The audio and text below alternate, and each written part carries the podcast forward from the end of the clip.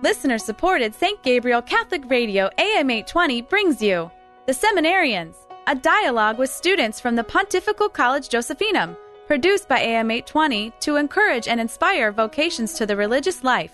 And now, The Seminarians. Welcome to the Seminarians Show on St. Gabriel Catholic Radio. My name is Brian Smith. I'm a seminarian of the Diocese of Youngstown, and I'm joined today by Jacob Stinnett, a seminarian of the Diocese of Columbus. Let us begin in prayer. In the name of the Father, and of the Son, and of the Holy Spirit. Amen. Lord, we give you thanks for the times and the seasons of our lives and of the year. Through them, you help us to enter into the process of conversion and to appreciate the work of redemption that you have done for us. Help us always to not only be attentive to the changes and the processes and the seasons of our lives, but to enter into them with a full heart. Let us pray together. Our Father, who art in heaven, hallowed be thy name. Thy kingdom come, thy will be done, on earth as it is in heaven.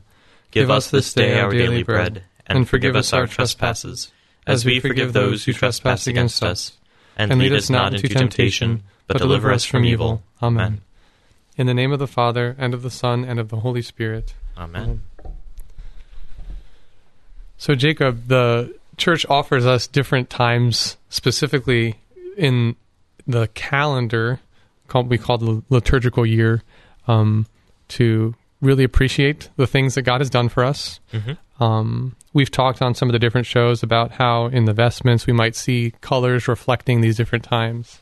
And um, today, um, we're going to talk a little bit about Lent specifically um, as a time leading towards the great feast of the liturgical year, Easter.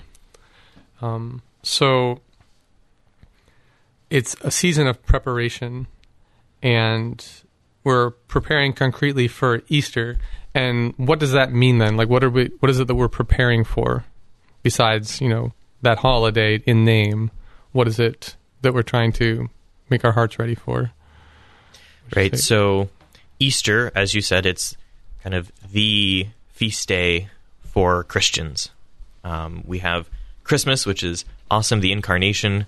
Um, we celebrate that with a lot of solemnity. It's probably the second biggest as far as we celebrate. Mhm. Um, but Easter is the Christian celebration, the resurrection, Christ's triumph over uh, death, uh, over sin.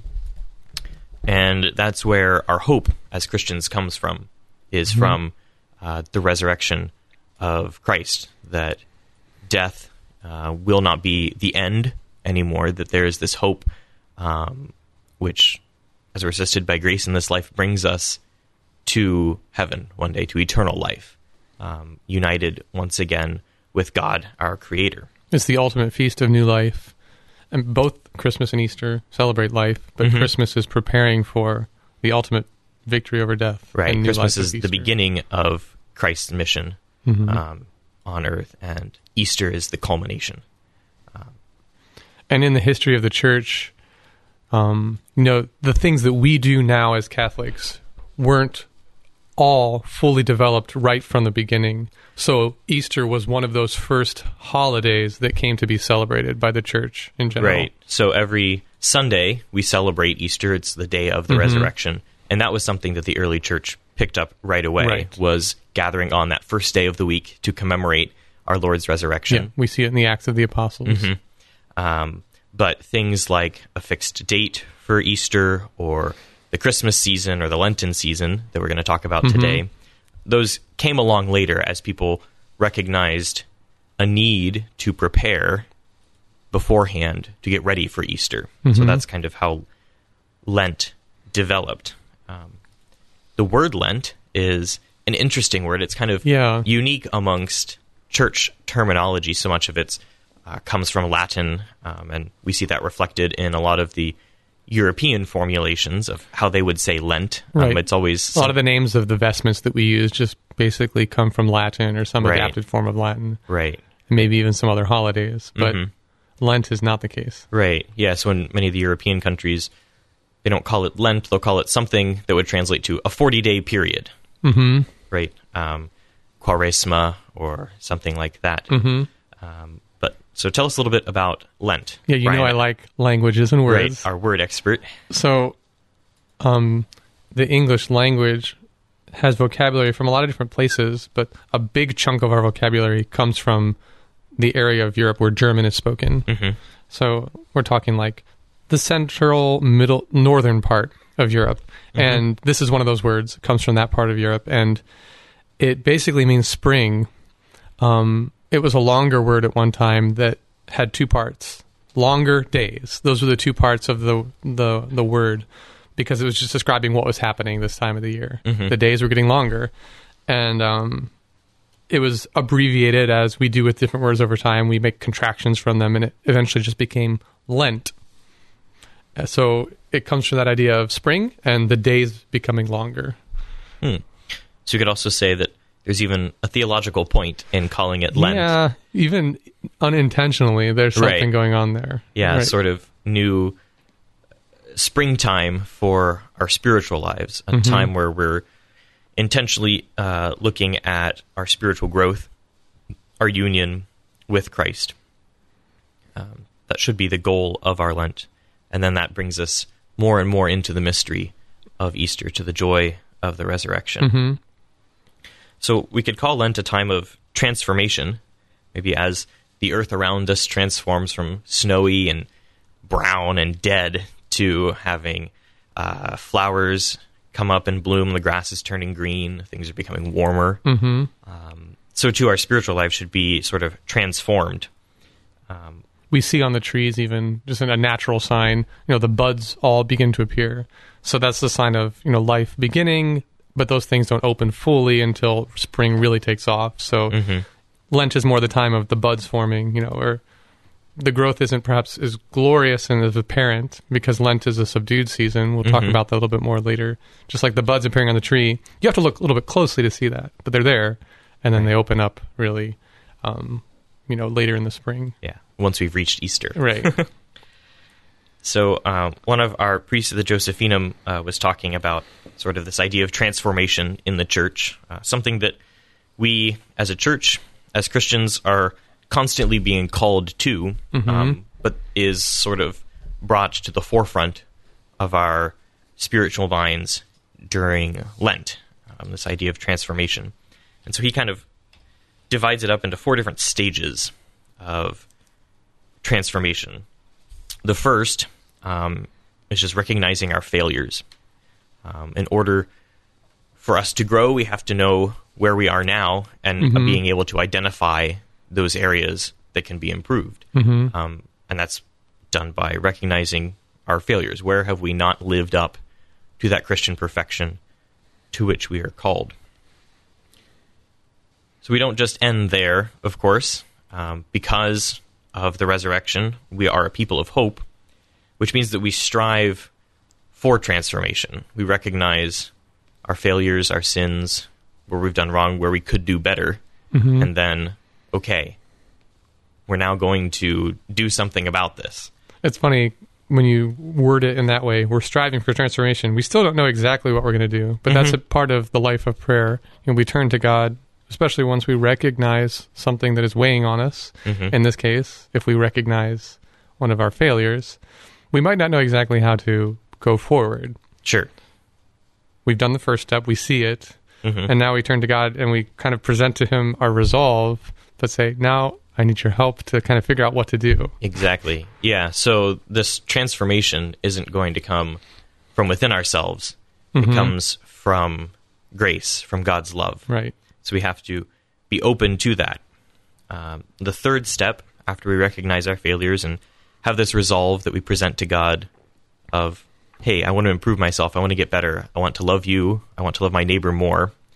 Um, it requires of us um, acts of penance uh, to sort of make up for all of those failures that we've recognized. Um, and penitential acts don't always have to be, um, you know, putting on sackcloth and ashes, as we see, um, like in the Old Testament, as a sign of mourning, of grieving.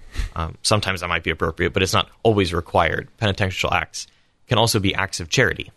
acts of love because those are the acts that are going to bring us closer to Christ because we are following in his footsteps. We don't do these things to earn God's forgiveness, right? Right. Right. We do them to help turn our hearts around and to create some habits of doing good hmm and just to, um, you know, in, in a small way to make up for, you know, whatever harm we might have caused in the past. Right. Right. So these penitential acts should be accompanied by uh, the fourth stage of transformation, which is growing deeper, falling more in love with God, growing deeper into the mystery of our faith, um, the mystery of the love of God, which is more powerful than anything else we have ever encountered in our lives. You're listening to the Seminarian Show.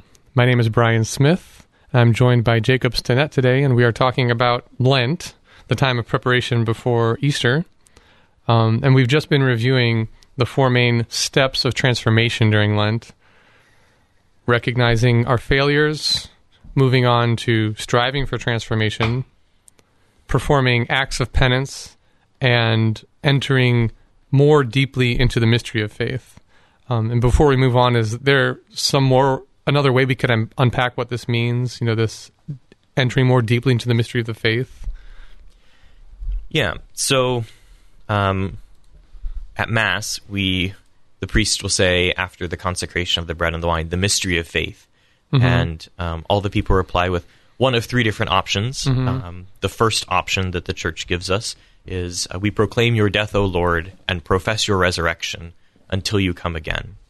Um, so we have the death of the Lord, which happens on Good Friday at the beginning of the three day season of the church we call Triduum, which Right. is kind of the end of Lent, the be- looking forward to Easter. So we have that, and there we have Easter Sunday, the resurrection, that moment contained in this mystery of faith. And then we have the life of the church from the resurrection um, until you come again, looking forward to Christ's final coming. Um, so it's kind of growing in this um, life of the church, uh, the life of a people of hope, um, of a people recognizing the love of God for them, Mm-hmm. and then working every day to respond to that love. And Um, always looking to the life of Christ as our model. Mhm. and recognizing that in this life we don't reach a state of perfection, so we're always experiencing to different degrees each of those three things. Right. You know, living through death, experiencing um, the new life, and then waiting f- for the the fullness of you know life with Christ, life with God. hmm Yeah. It's also useful to point out with these stages of transformation um, that each one you can almost divide the first two and the last two. The first two, um, you have this recognition of failures, maybe a more physical thing examining our lives, and then there's the spiritual aspect of it, which is then raising our hearts to God, asking for His transformative grace. Sure. And then the second, there's also the physical aspect, the doing acts of penance Right. um, out of charity. And then the spiritual aspect is through those we grow in our response to God's love.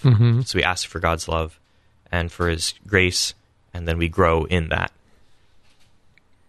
So, that's a helpful connection to make, and it brings to mind the idea that um, you know we're an integrated whole. You know, Mhm. our body and our soul. You know, we we use our whole being to enter into a relationship with God and to correct our relationship with God and with other people whenever that um, needs repairing. right. So this the, these this idea of transformation, it's like I said a few minutes ago, supposed to be normative for the church. This is what the church right. is Yeah. doing throughout the whole year. It's, Um, it's it's a similar idea to really any of our holidays. You know, Mhm. we we're trying to highlight on that holiday some truth that's always important, Right. but we just call it to mind, especially on that day. And then in the case of Lent, we call to mind the process of transformation Mhm. in a really intentional way, not so we can forget about it the rest of the year, but so that we can kind of renew how we live it the rest of the year. Yeah, it's also a time for the church universal to do this together That as a church yeah, instead right. of just individuals hmm on their own. We do it together as a corporate body. Right. So we're presenting the whole church we're each presenting ourselves together with our brothers and sisters to God, both asking for His transformative grace and growing in His love. We're bringing the process of conversion into our communion. Precisely. Precisely. So this is where we get the idea of giving things up for Lent, um, whether it's uh, I'm going to give up chocolate or soda or something that I like to do. Um, so that's an act of penance, um, but it's not its end. The reason we do it isn't supposed to be just to give something up.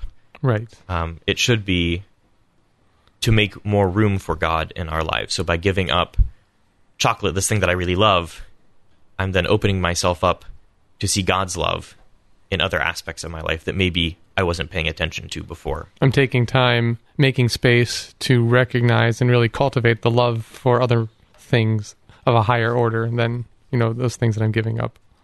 That's right. So we've looked at transformation, um, and two of those stages, recognizing our failures and doing penitential acts, require work on our part. Right. Um, so, Cardinal uh, Ratzinger, who then became Pope Benedict XVI, uh, he gave a series of reflections for Lent to the um, all the cardinals and bishops who work in Rome, who work for the Pope. Um, and at one point, he's talking about the work of Lent, so kind of trying to get at what is what is what the the part that is ours for Lent. Obviously, God is the first mover; He's the one who offers us this grace of transformation. But what do we do with that? Um, and Cardinal Ratzinger boils it down to just one word. Um, the whole of the work of the Lenten season, he says, is conversion. Mm-hmm. Um, so- turning ourselves. that's right. Yeah, turning ourselves um, more to God. He gives uh, a bunch of different ways in which we can understand conversion. So I'd like to present some of those um, now. He says conversion is first a decision not to be our own creator, but to accept the creative love of God as my foundation. Really, here we're talking about just recognizing the truth of the way things are. Mhm. Because to say that I am my own creator is just rejecting something that happens, whether or not we want it to. You know, we don't make ourselves. Right. Right. Which And- means we can't be in control of every decision that we make about ourselves either in the day to day, um, in our day to day lives. But the, with the freedom that God gives us, He uh, invites us to recognize this. Mhm. So, um, in recognizing it, you know, we set ourselves up to um, live a fuller life by just recognizing that truth, and then perhaps starting to ask questions. Well, if if God made me, you know, what does that mean? Sure. um, Yeah. How you did go through those first couple of questions in the old Baltimore Catechism. Who made you? God made you. Why did he make you? right? hmm To know and to love and to serve him in this life. And then what does that mean for my for my everyday life and Mhm. for my decisions? Yeah. Yeah. So after um, Cardinal Ratzinger says that it's this recognition that we're not our own creators, that we were created by someone in love. Conversion is um, this openness then to being formed by God's love. So this is where those stages of transformation um, kind of come in um, to recognize um, and to invite God into our lives, um, to respond to the love that was there before we even knew it Mm-hmm. every act of love that we give to God is a response because He's the one who loved us first. We're always moving somewhere. So here in this second step, we're talking about um, trying to figure out where we're headed and letting God give us that direction. Precisely. Precisely. Um, then conversion, we get from these sort of interior acts of our head down to um, physical things or things that happen outside of ourselves, the demands of our day to day lives. So that's where the transformation happens. Um, he says in acts of truth, in acts of faith, and in acts of love. So acts of truth are recognizing the world as it is, recognizing our place in the world, um, which isn't on the top. It's not on the bottom either. um, but very often we have to be reminded more that we're not on the top. uh, acts of faith are professing the beliefs of the church that um, those truths that we recognized earlier that God does love us, that um, God did create us, um, and that we have a purpose in Him. And then acts of love, um, obviously prayers to God, but then acts of charity to our neighbors done out of our love of God. And finally, um, Cardinal Ratzinger sums up conversion as simply following Jesus. Um, sort of that, that famous phrase, what would Jesus do? Mm-hmm. Um, he is, as you said earlier, our model in the life of faith, Right. in pursuing our vocation, what God calls us to do in our lives. And in the beginning of all the Gospels, we see in different ways, you know, just the way when Jesus begins his public career, he's immediately telling people, you know, repent. And St. John the Baptist is preparing his way with the same message repent, believe in the gospel, and he invites people to follow him Mhm. from the beginning and then throughout all of the Gospels. That's a theme that they all have in common, for sure. Right. That's how Lent begins. Um, Card- the Cardinal, uh, Cardinal Ratzinger, says that this choice for love, um, as opposed to our choice of um, being our own creators, autonomy, um, he says that's typified or seen best in the choice for the cross. There's that uh, scene in the Garden of Gethsemane of Christ saying, Father, take this cup away. You know, seeing the pain and the suffering that this is going to be, his human will says, no, thank you. Essentially, It's too much. yeah, um, too much to bear. But he, in love, resigns his human will to the will of God the Father, um, knowing that um, in his human will, God is the creator of the world um, that he created out of love, and that this is going to be the supreme act of love for the world. So it's the cross. You can kind of see it as um, the end of that choice that Adam and Eve made in the garden to become like God, is what the temptation of the serpent was. Um, so it's no longer that I want to become like God, but that I want to follow God.